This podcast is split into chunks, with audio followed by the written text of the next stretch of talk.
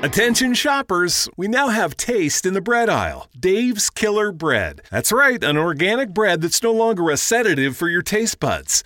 Dave's Killer Bread is on a mission to make the most of the loaf, to rid the world of GMOs, high fructose corn syrup, and artificial ingredients, and plant the seeds of good in all that they bake. Killer taste, killer texture, and always organic. Dave's Killer Bread. Bread amplified.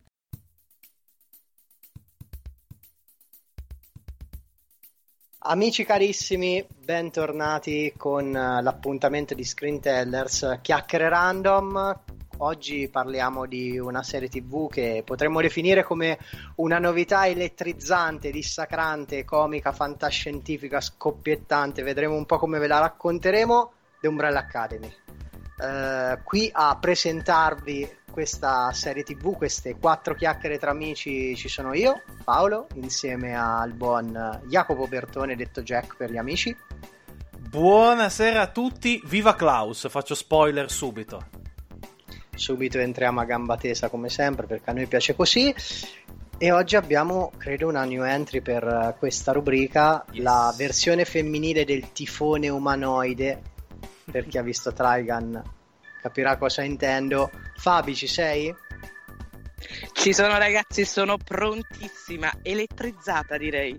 Quantomeno new entry per me perché io è la prima volta che io sono un accentratore, quindi è la prima volta che ho il piacere di registrare con te, di conseguenza sono contentissimo Fabi, mi sei eh, mancata, grandissimo. Il, il, sentimento è reciproco Paolo. Io Ovviamente mi sento assolutamente e, è ben che reciproco anche da parte mia. Eh, mi sento, siccome insomma con la CIA non ci siamo ancora messi d'accordo, però mi sento di consigliare ai nostri ascoltatori di immaginarsi l'introduzione di Fabiana con il sottofondo di Sunny dei Boney M perché è assolutamente la sua musica eh, e lei sa perché. Ecco.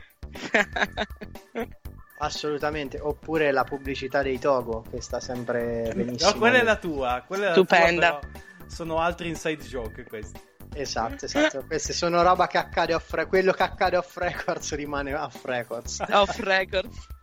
Molto bene. Allora, ragazzi, di Umbrella Academy, uh, seconda stagione, uh, andata in onda qualche giorno fa praticamente, qualche settimana fa e io me la sono divorata in maniera veramente allucinante perché penso di averla vista nel giro di un giorno e mezzo. Non, non, so voi ma a me questa serie è piaciuta tantissimo. Quindi prima cosa ditemi le vostre impressioni così a caldo. Jack. Allora io l'ho divorata come Klaus barra Ben si mangia quell'arancia quel mandarino verso, verso, la fine di questa seconda stagione. Cioè, l'ho guardata proprio con meraviglia e ne ho, ne ho assaporato ogni puntata, ogni, ogni singola scena praticamente. Eh, era una serie che avevo visto. Eh, come dire, senza troppo trasporto dopo la prima stagione. Infatti, mi ricordo di aver detto: Ah, ok, è uscita la seconda, vediamo. Poi un certo mio amico Umbro mi ha un po' fomentato e questa yeah. seconda pazzesca. Secondo me è, è, salita di livello, ma tanto tanto tanto. Cheat Giovanotti. Fabi, tu? Invece? La mia, esperienza, la mia esperienza è simile alla vostra, anche io l'ho divorata veramente nel tempo di una notte. Poi sapete, col caldo afoso, qualunque cosa, pur di allontanarti un minimo dal resto del mondo e quindi mi sono avvicinata a Umbrella Academy e ho detto non c'è nient'altro da fare di bello nel mondo se non soffrire e morire di caldo oppure deliziarti con un po' di aria condizionata e guardarti una bella serie. L'ho cominciata che era ancora notte e mi sono svegliata, cioè l'ho finita che erano prime luci dell'alba, quindi no, l'ho finita in una notte e devo dire che potevo fare tante altre cose, ma questa è stata assolutamente la scelta migliore la migliore. Ho rinunciato addirittura alla polca per vedermelo. ah, ne, quindi ne è valsa la pena rinunciare alla polca? Assolutamente. Bene, Assolutamente bene. sì, e sono d'accordo con Jacopo quando dice che la seconda ha superato di gran lunga la prima stagione, anche io l'ho trovata più bella, più bella. Ma, ma quindi fatemi capire, nessuno di noi tre ha, fa- ha, fatto binge watching di The Umbrella Academy, ci siamo visti tutti la prima e poi quando è uscita abbiamo visto la seconda. Esatto. io Questa... la prima l'ho vista con molta, molta calma, cioè quasi in tre settimane, che per uno screen teller è, diciamo, eh, una cifra iperbolica. No, eh, sono, no, sono, stupito di questa cosa perché solitamente ecco, c'è qualcuno che recupera no, in maniera maniacale una serie nell'ultimo secondo. Ah, oh, sì, l'ho vista, me la sono vista così, cosa. Invece, no, ce la siamo proprio goduta. Secondo me questo è, è un segnale di come in realtà questa serie al momento di uscire sia passata un po' sotto traccia. Non so forse se il, il genere no? di supereroi abbia allontanato il pubblico da, da un'attenzione che invece era ben riposta già dalla prima stagione. Abbiamo detto che la seconda stagione la preferiamo, siamo tutti d'accordo, però già la prima portava tante, tanta carne al fuoco. Quindi la domanda è: ma di Umbrella Academy, tra tutte le cose che Netflix ci propone, soprattutto in quest'ultimo periodo, è probabilmente uno dei titoli più originali? Originali in ogni accezione possibile e immaginabile. Fabi, tu che ne pensi? Penso che sia senza ombra di dubbio, forse tra gli elementi proprio tra le serie di Netflix, uno dei del, delle storie più originali. Il problema quando si tratta di, come dicevi proprio tu, supereroi e roba varia, è che si tende a pensare che magari siano rivolte, questa è la mia opinione ovviamente, a un pubblico più, più giovane di noi, diciamo, quindi un pubblico più adolescenziale. Mi stai quindi... dando del vecchio? Ah, non lo farei mai Paolo, lo eh, sai. Io sono vecchia dentro, quindi diciamo mi sono messa con voi nel, nel, cioè, tranne Paolo, Paolo ovviamente non direi mai che sei vecchio, non lo farei mai. In questo momento sto Scherzi a antirughe. Andiamo avanti, va. Io ho messo appena l'olio di mandorla, stende la pelle e la rende elastica. Perfetto. No, comunque. Ho pensato a una pizza per il momento. Andiamo avanti su di Umbrella Academy. su di Umbrella Academy. Dicevo, secondo me questi titoli vengono un po' snobbati alle volte perché si crede siano rivolti a un pubblico più adolescenziale, quando in realtà poi le sottotrame vanno a toccare dei temi che sono più complessi. Mi viene da pensare, per dirtene una, magari l'isolamento di Vania e tutto il suo, eh, il suo passato. Cioè, sono delle. Purtroppo, per come viene presentata, secondo me viene, viene presentata in modo troppo eh, adolescenziale quasi. Non so se sto rendendo bene il mio pensiero o se qualcuno di voi è d'accordo. Allora, io, ehm, anche se in realtà la cattedra dei supereroi la tiene il buon Paolo, per cui eh, vado, vado, molto veloce con quello che ho pensato io, ripeto, rispetto alla prima stagione. Eh, sono partito molto pessimista perché ehm, era praticamente uno dei primissimi eh, esperimenti eh, nel campo appunto dei superpoteri eh, post, diciamo, separazione con eh, la Disney. E quindi avevo molta, molta paura di quello che avrebbe fatto Netflix eh, camminando da, da sola. Però, insomma, merito anche, e eh, qua scusatemi, lo, lo, devo dire perché lo amo alla follia, merito di Gerard Way, che è il cantante dei Mechanical Romance e in contemporanea è l'autore di eh, questo fumetto. L'ho adorato, lo adoro, lo adorerò sempre. Basta, dimmi la tua Paolo.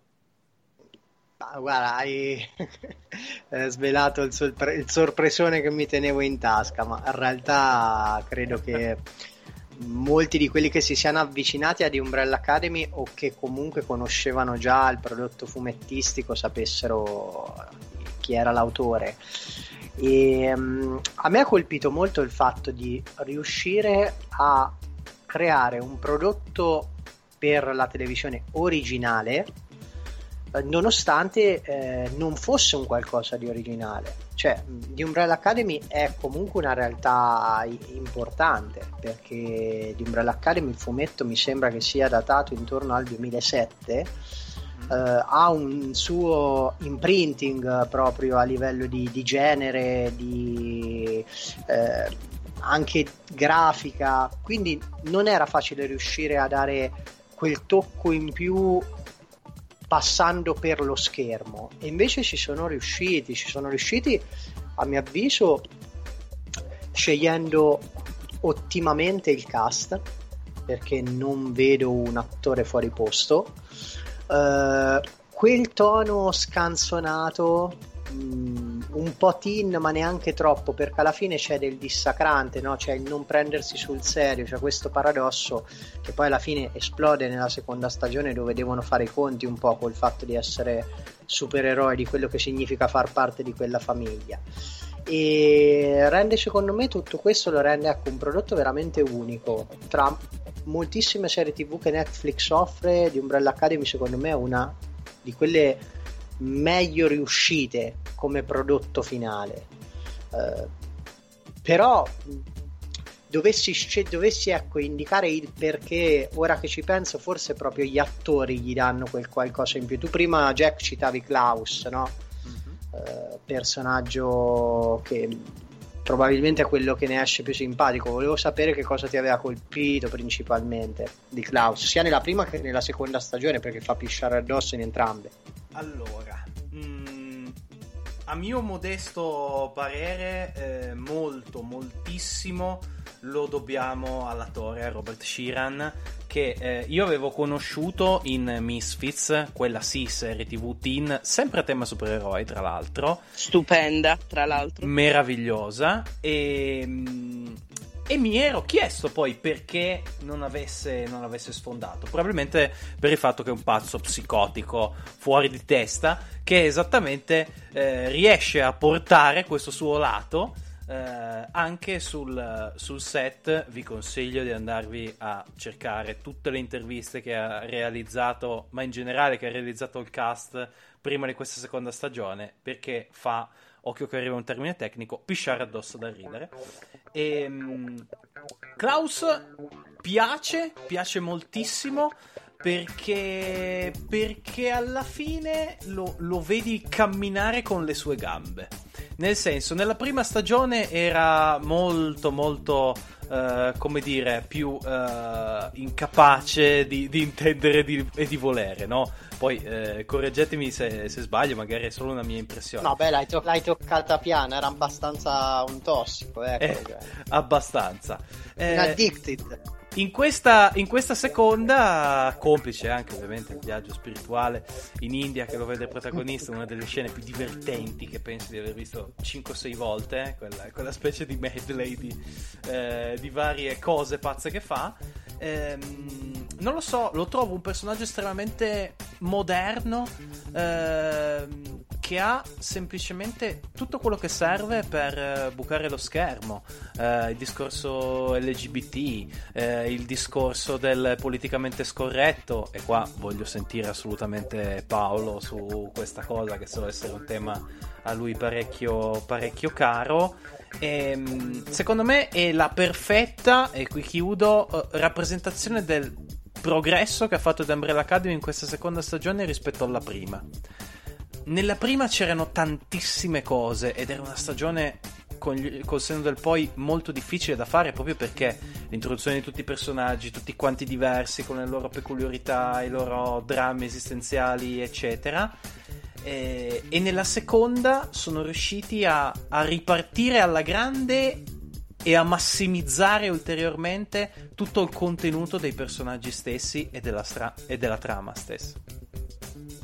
Probabilmente mi viene da dire che se uh, abbiamo avuto un eccesso di coralità, no? la ricerca spasmodica della coralità nella prima stagione, nella seconda si arriva dall'individualità dei singoli personaggi alla coralità al naturale, per così dire, cioè la famiglia che si riunisce, la famiglia che riesce ad intrecciarsi, no? a muoversi all'unisono, però si arriva a questo passaggio proprio riconoscendosi eh, uno per uno i vari personaggi. Klaus da questo punto di vista eh, credo che sia l'esempio massimo. E a me piace il modo in cui sono state trattate eh, certe tematiche molto attuali perché sono veramente vissute in prima persona dai singoli personaggi. A me ha colpito molto come Klaus si adesso mh, la nostra politica è quella di non fare spoiler uh, però ecco il modo di Klaus uh, nel cercare di avvicinarsi no, al suo amore poi vedrete insomma in questa seconda stagione, venendo anche dalla prima capirete meglio. Eh, l'ho trovato veramente molto, molto naturale, mi viene da usare, da usare questo termine. Io so però che Fabiana non stravede per un personaggio in particolare, o quantomeno nella prima stagione hai patito un pochino numero uno. Eh, numeri, patito no? pochino. Ragazzi, per me avrei preferito farmi fare una ceretta in testa piuttosto che starlo a guardare. Cioè, una di Ma quelle cose, ti giuro, avrei preferito le torture cinesi piuttosto che stare a sentire numero uno che si lamentava con i suoi daddy issues. Cioè, tesoro, ci abbiamo tutti i dilemmi col papà, però tu sei un po' esagerato, cioè calmino. Ragazzi, è stato per me un parto. Penso che un parto senza nemmeno, eh, non lo so, un parto cesareo sia più, anzi un parto naturale, perché cesareo? Un parto naturale sia molto più semplice che stare a sopportare il numero uno. Però dai, diciamo che comunque alla fine, ecco, questa figura di padre padrone, no? Sir Reginald Hargreaves. Mm-hmm che è monopolizzante proprio come ruolo nella prima, nella prima, stagione, ha un ruolo importante anche nella seconda, tra l'altro arrivata alla fine. Eh sì, eh sì. Chiusa, esatto. pare- chiusa parentesi. E, um, però ecco, fa da collante, no? Nella seconda stagione in fin dei conti. Sì, Invece ma... nella prima divide, mi viene da esatto, dire. esattamente, proprio quello che, che, ho pensato anch'io. Se nella prima stagione questa presenza era sofferta da parte di tutti i fratelli, nella seconda invece è stato proprio il motivo che li ha fatti riavvicinare. Basta numeri, tutti numeri zero come diceva numero, numero due, numero Team tre. zero. Esatto, team zero che, eh, come dire, a me ha ricordato un sacco, un sacco eh, della squadra messa insieme a Deadpool in Deadpool 2, più o meno come... come, come come la, la X-Force, no? Se non era la X-Force. Volevo farlo dire a te. sì. Volevo farlo dire a te. E... Quanto, quanto, ascolta, me, censurami, ma quanto cazzo faceva ridere quando si buttano, quando si buttano Troppo.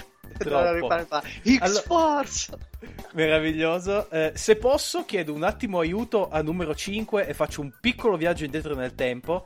Perché recupero la domanda che mi avevi fatto su Klaus e la collego proprio col tema del, del babbo, del mm-hmm. papà che effettivamente pesa molto meno su Klaus in questa seconda stagione, molto molto meno. Eh, è forse il personaggio di, a cui giova di più, diciamo, la distanza dal, dal babbo e infatti si mette, si mette in proprio e diventa, parole di Klaus, un enorme rifiuto sexy. E adesso io vorrei parlarvi anche della metafora della rana e dello scorpione, ma basta, c'è una puntata da portare avanti, michette.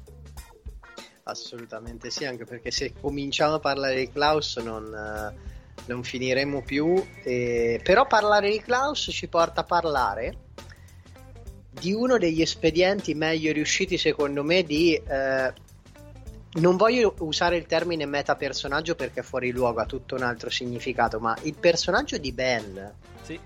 è una uh, de- delle cose veramente più più funzionali, mi viene da dire, per la riuscita no, del personaggio di Klaus, ma più in generale de- della serie stessa. Perché permette innanzitutto dei momenti di, di, puro stacco, di riflessione, oppure puramente comici. Eh, e poi alla fine Ben nel suo non essere là è sempre là io ho apprezzato veramente molto, non so voi come hanno gestito la figura di questo fratello che fa parte della famiglia a tutti gli effetti, nei cuori no, degli, altri, degli, altri, fratelli, che poi fratelli non sono. Io dopo pa- apriremo mm-hmm. anche un piccolo dibattito su una querella che c'è stata negli ultimi giorni. uh, però non so, io ho adorato Ben, ragazzi, non so voi, ditemi la vostra. Anch'io, io sono stata, cioè Ben è uno di quei personaggi che nella prima stagione non vediamo quasi. Sappiamo che ha un legame con Klaus, ma è secondario. Invece questa stagione trovo che sia stato non solo centrale, ma fondamentale. Poi ovviamente non possiamo fare spoiler, ma lui è effettivamente il personaggio secondo me più importante della seconda stagione.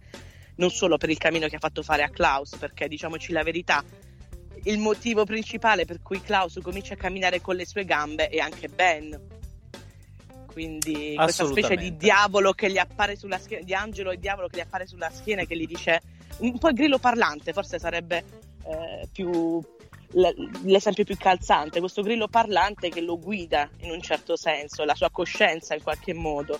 Perciò l'ho trovato assolutamente fantastico. Io mi limito a dire che eh, il personaggio di Ben è stato talmente piacevole da vedere, da vedere all'opera e, e, talmente anche importante eh, all'interno della trama che io ho perso completamente, e stavo ripensando alla prima stagione, la domanda che mi, mi, accompagnava in ogni scena in cui si è anche solo intravisto durante la prima stagione, ovvero ma come cacchio è morto? Punto interrogativo. Cioè ti dimentichi di questa cosa che tu sai che lui non c'è più, non sai come è successo e, e, ti concentri su quello che fa, su quello, su quello che dice. È veramente una, prese- una presenza importante in, in tutti i sensi. Uh, dunque, abbiamo parlato di quasi tutti i membri dell'Umbrella, dell'Umbrella Academy.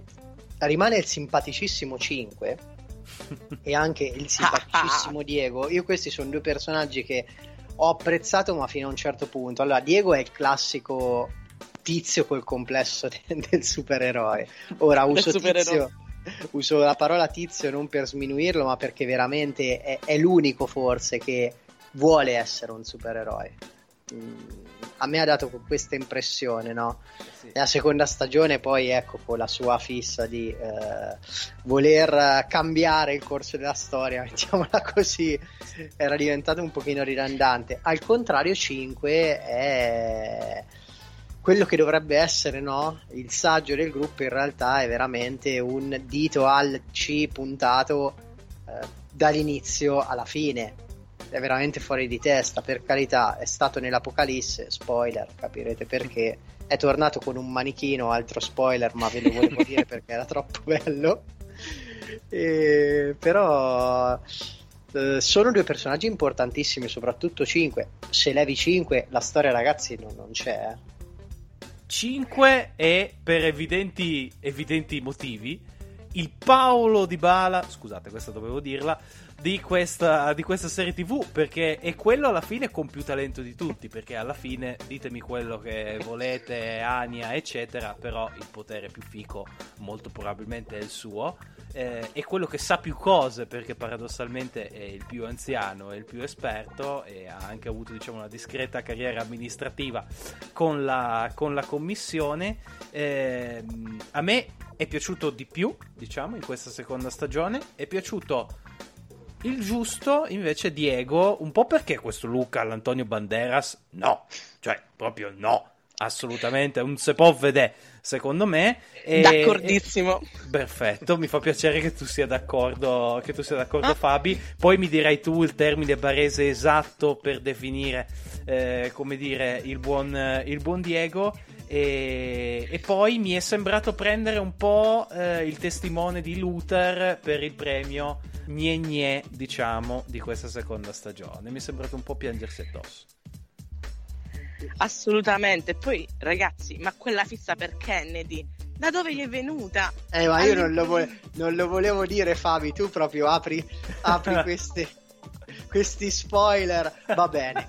Diego voleva salvare a tutti i costi Kennedy. Scoprirete sta, perché nella seconda stagione. Ho capito, ma ti, ma ti, dicono in tutti i modi che non devi cambiare la storia. Non la devi esatto. cambiare. Cioè... cioè, ragazzi, questo è viaggio nel tempo 101. Te lo dicevano pure in Doctor Who. La prima cosa, non si altera la linea temporale.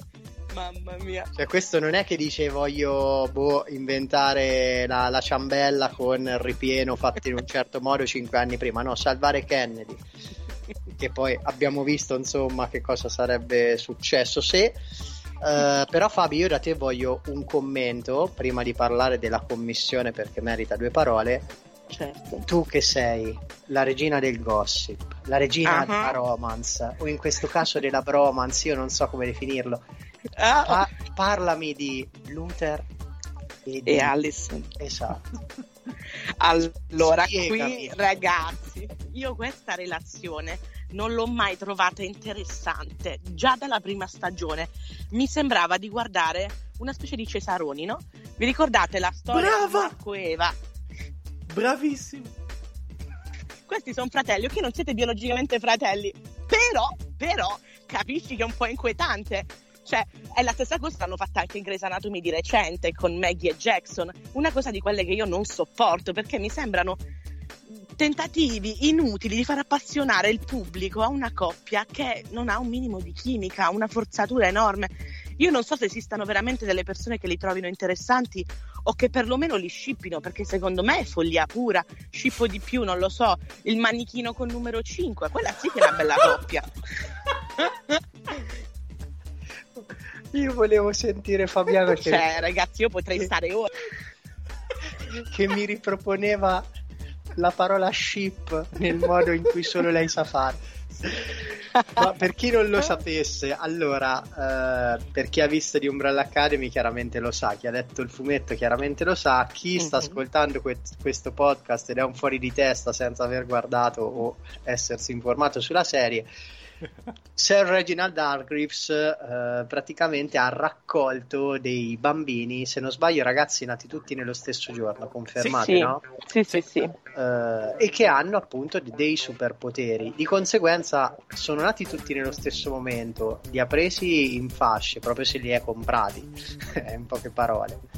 Uh, li ha fatti crescere insieme di conseguenza sono una famiglia, sono fratelli, ma non solo fratelli biologici. Per cui abbiamo Luther e Ellison che da, da ragazzi insomma si, si, innamorano l'un l'altra senza però mai credo far accadere nulla di concreto. Esatto, perché lei specifica, non ci siamo neanche mai baciati e se anche lei si de- deve puntualizzare questa cosa, capite che non è proprio sta grande bellezza, insomma. Però ecco, è, è, il tono della relazione che secondo me non fa appassionare a tutto questo. Quando parlavo di Kerel, Fabi, eh, mm-hmm. qui inter- interpello anche Jack, mm-hmm. eh, era venuto fuori un casino sul web eh, perché ah, di Umbrella Academy inneggia all'incesto. Ma incesto di che? Di cosa? Allora, fermi tutti.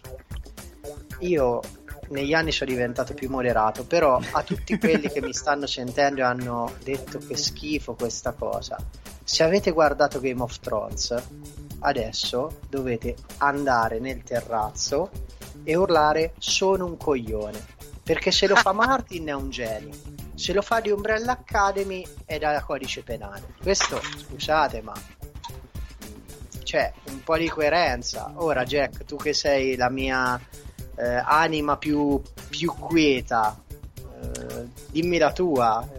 Allora, altro suggerimento all'ascoltatore o all'ascoltatrice X, eh, riascoltati questa eh, opinione dotta di Paolo con il sottofondo musicale di Dancing with Myself di eh, Billy Idol perché ti farà ancora più sbiascicare. E, ehm, ma allora, onestamente su questa relazione ho veramente poco da dire, nel senso che uh, perché dovrebbe essere un incesto, uh, perché dovrebbe essere una relazione, e qui do ragione a Fabiana, nel senso perché bisogna per forza, diciamo, uh, inserirsi in questo, in questo vespaio, in generale è un qualcosa che mi lascia piuttosto, piuttosto freddino. Però sei da, se sei d'accordo, Paolino, ehm, ti prenderei un attimino eh, one on one, come si suol dire in, in gergo cestistico. E a questo punto ti farei una domanda su, sull'ultima delle nostre, mm. su Vania. Perché la, ci ripensavo proprio guardando l'ultimo episodio. Mh, mm, ho fatto un collegamento con un supereroe Marvel, devo dire non dei più conosciuti, che è Sentry. Per chi non lo sapesse, Sentry è praticamente la risposta della Marvel a Superman e ha tipo 5 volte i poteri di Superman come potenza, cioè Sentry è imbattibile, le ha tutte lui, fa qualsiasi cosa, vola, super forza, occhi lazzi, di tutto, tutto quello che potete c'ha, immaginare. C'ha un, piccolo, c'ha un piccolo problema Sentry, infatti. Esattamente, proprio quello. C'ha, c'ha quel piccolo, piccolissimo problema, diciamo, di stabilità che eh. Eh, lo rende alla fine tanto forte quanto pericoloso. E... È tipo Antonio Conte, io... insomma.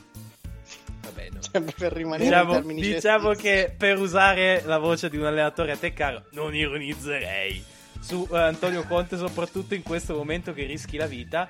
Però ecco, di- dici che ci sta questo, questo paragone o mi sono fatto un acido?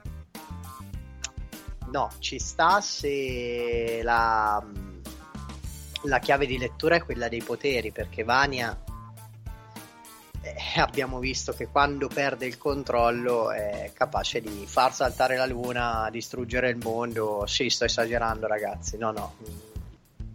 Succedono tante cose quando, quando, Vania perde il controllo. Uh, ci sta, però chiaramente non siamo nel mondo Marvel, Jack, no? Quindi Vero. parlo anche delle dinamiche, cioè Sentry nel nel, nelle dinamiche Marvel è più appunto questa, questa arma totale, questo essere overpower che quando scende sul campo è, è finita sì. in un senso o in un altro. Uh, Bania da questo punto di vista dimostra, è, come dire, è sedata, no? Mm-hmm. È, anzi, per usare un termine tecnico videoludico, è nerfata perché eh, nella prima stagione vediamo che per l'appunto neanche sa di avere i poteri. Nella seconda io ragazzi il fatto che gli hanno fatto perdere la memoria è una cosa fantastica. Cioè, per me è stata una grande trovata, eh. perché permettono di rigiocare il personaggio, no? di ricreare quelli che erano i legami e alla fine tutto riporta appunto a quel concetto di famiglia. E poi bellissimo il, l'idea stessa del violino bianco. A me è piaciuto molto anche proprio visivamente come hanno trattato Vania. È sempre un personaggio un po' a me io sarò una voce dal coro a me Ellen Page non piace come attrice io non ci posso fare niente. Mi sembra come dicono dalle mie parti poretta me. Cioè Anzi, Fabi, per darti l'idea, dalle mie parti si dice poretta me e i miei conigli. Cioè, della serie proprio che hai capito questa, che sembra che gli è successo tutta lei, basta che la guardi in faccia. Eh, e, però il personaggio è tantissima roba e è l'ago della bilancia in fin dei conti della, dell'intera serie dal punto di vista de, del, lato, del, lato, action. Io non so, Fabi, se a te è piaciuta Vania. Prima mi parlavi del, della complessità, no? Proprio della scrittura esatto. del personaggio. Esatto, io, io, trovo che sia il suo sia uno dei personaggi più, più, complessi, ma allo stesso tempo più affascinanti e meglio scritti della, della serie. Purtroppo, non avendo letto i, i, fumetti, non posso dirti se la cosa è, è, si rispecchia anche nel fumetto, però io trovo che lei sia incredibilmente interessante perché sin dalla prima stagione ci viene presentata come quella che, a differenza dei suoi fratelli, è normale non ha niente di speciale, gli altri sono speciali ma lei non lo è. Quindi la vedi in questa, in questa luce un po' da, um, da loser, direbbero, per dirlo in termini di glick, no? Una sfigata, una loser. Sì, sì, e, poi, e poi scopri che in realtà è la più particolare tra tutti, è la più forte di tutti, perché per me prima si parlava di numero 5 del suo potere, sì può essere il più figo, ma diciamoci la verità, spoiler, lo dobbiamo fare, non dobbiamo farlo. Vai, vai, ormai tanto. Ha fatto esplodere la luna. Cioè, signori, lei è un, un, una potenza. Quindi trovo che sia poi complesso proprio dal punto di vista umano, antropologico. Quando tu la vedi, ha perso la memoria e si rimette in gioco, cercando di scoprire quanto più su se stessa. E quando finalmente la riacquista, pur sapendo cosa ha subito e eh, cosa ha inflitto ai suoi fratelli, noi la vediamo comunque collaborativa, non la vediamo come nella prima stagione che un po', come dicevi tu prima, era una madonna del pianto, nel senso tutto, tutto accade a me, tutto colpa mia, povera io e si piange addosso, no, cambia, è, è reattiva, è per questo che io l'ho adorata smisuratamente, la trovi anche più divertente, mentre nella prima stagione era un po' una palla al piede, se, se, vi ricordate. No, no, ma nella prima stagione soffre letteralmente il rapporto con i fratelli. Eh, eh, nella cioè, seconda, questo... invece, eh, appunto, liberata dal, dal, tarlo del padre, a me fa morire da ridere, tanto ormai siamo spoiler free quando dice. eh, ma come? Vuoi, vuoi incontrarlo? Ti ha, ti ha, sedato, ti ha fatto questo, ti ha fatto quell'altro. Eh, appunto, andiamo a rincontrare allora. Un uomo così va, in, va incontrato. E, mm, no, Vania, attenzione, io quando dico che non, non amo Ellen Page, eh, non è che. È riferimento all'attrice. Sì, cioè. ma non è che non sia una grande attrice, sono diciamo quelle fisionomie alla Elizabeth Moss che personalmente, altra grande attrice, no? Uh-huh. eh, sia di film che, che, di serie, che non, certo. eh, non mi coinvolgono particolarmente. Uh, Jack, parliamo dei cattivi un attimo. Mm. La commissione. Aspetta, ti faccio una sottodomanda. La commissione o gli svedesi? La commissione, parliamo la commissione. La, gli svedesi lavorano per la commissione, quindi okay. parliamo prima della commissione. Ok, ok. Um, beh, ti faccio una citazione con la commissione niente ha senso fino all'ultimo. e... Chiusa e... la puntata, arrivederci. sì, adesso faccio cadere il microfono come Brian Cranston. No, esatto. eh, l'ho trovato un po' più in difficoltà, diciamo, il tema generale dei villain in questa seconda stagione. Insomma, ho già off records, eh, ne, ne chiacchieravamo. Ehm, molto più uh, convincenti uh, Hazel e Chacha nella, nella, prima stagione, tutto sommato.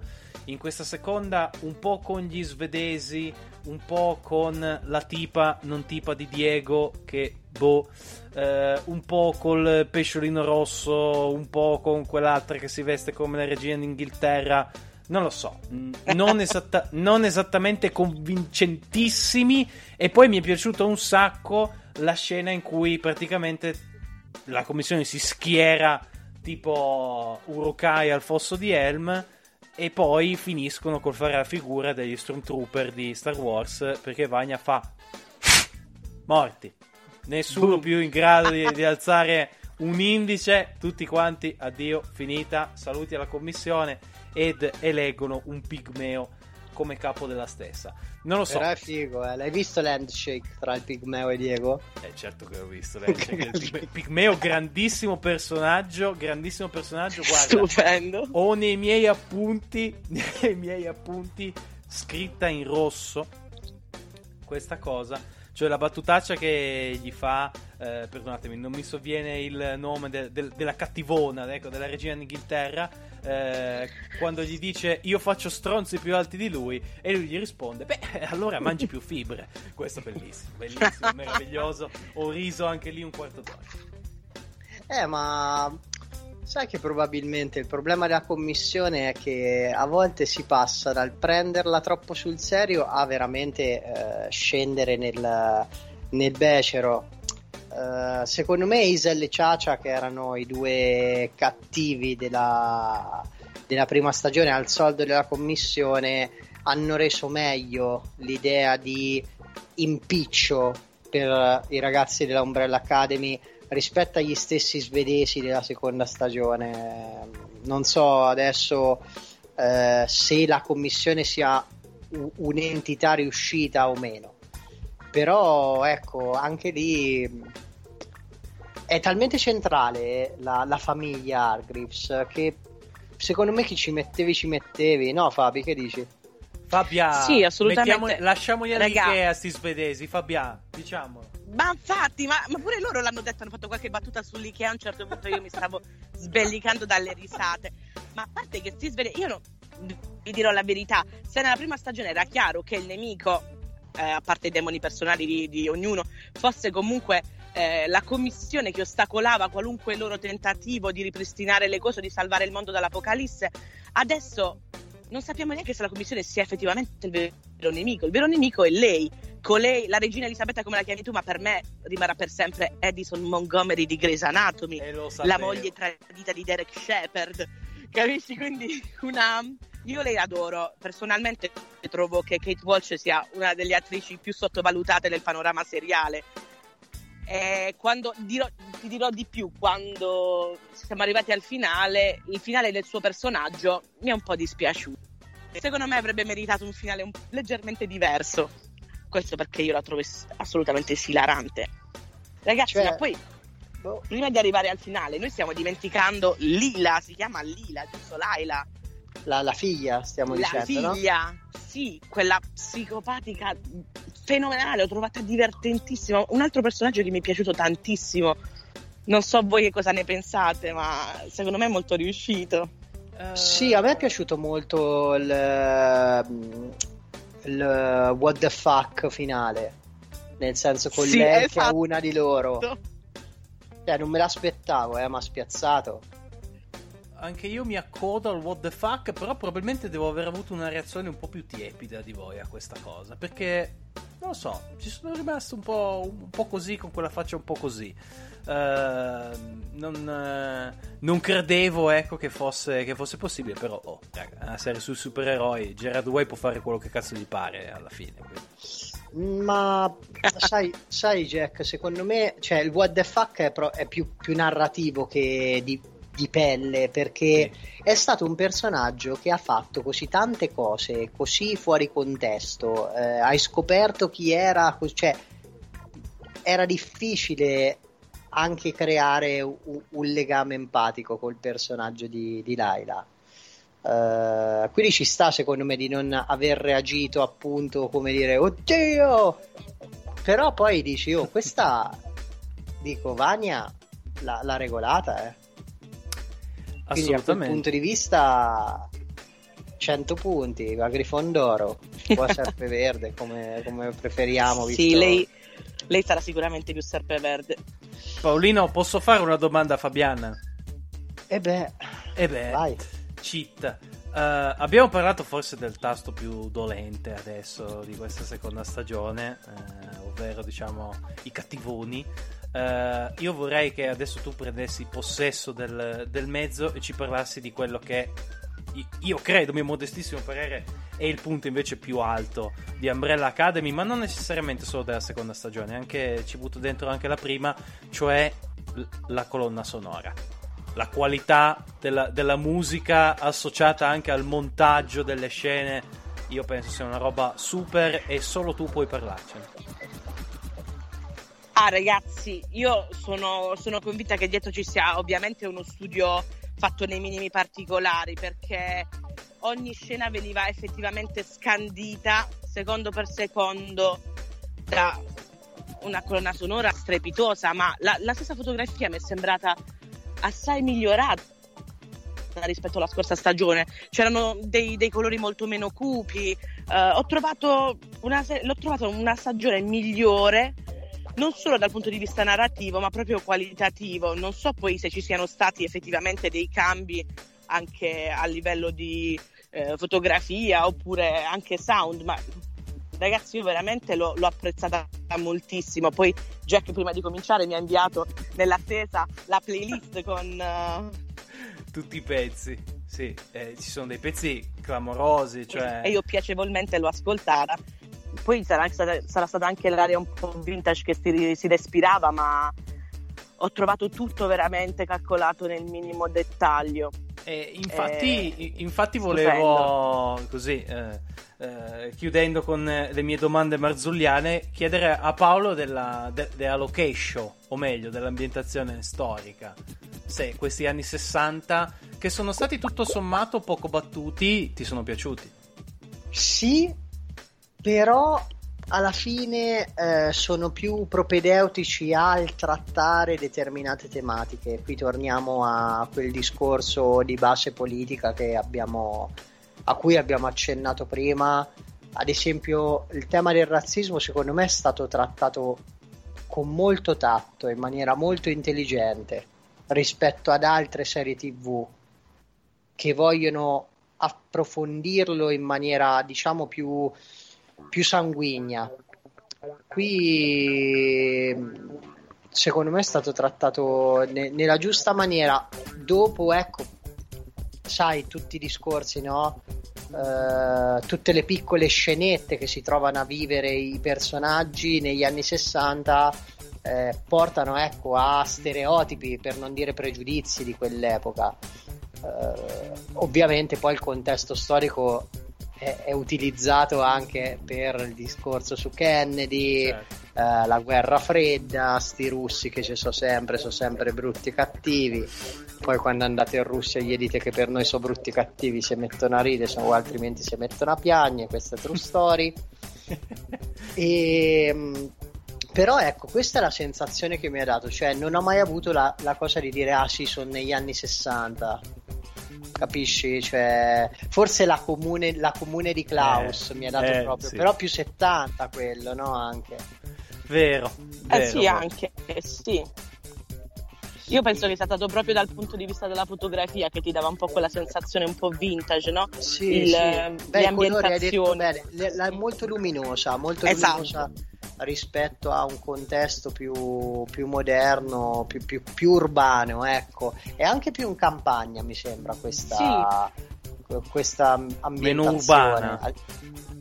Sì, poi, sì. poi, ragazzi, non so se avete notato, c'è proprio una differenza di colorazione quando, da quando loro sono appunto nel passato, negli anni 60, quando poi li rivediamo tornare nel presente, nel presente più scuro e più cupo quasi come ci fosse in qualche sorta di simbolismo sotto che ancora non ho compreso. No, beh, chiaramente, chiaramente è, è voluta.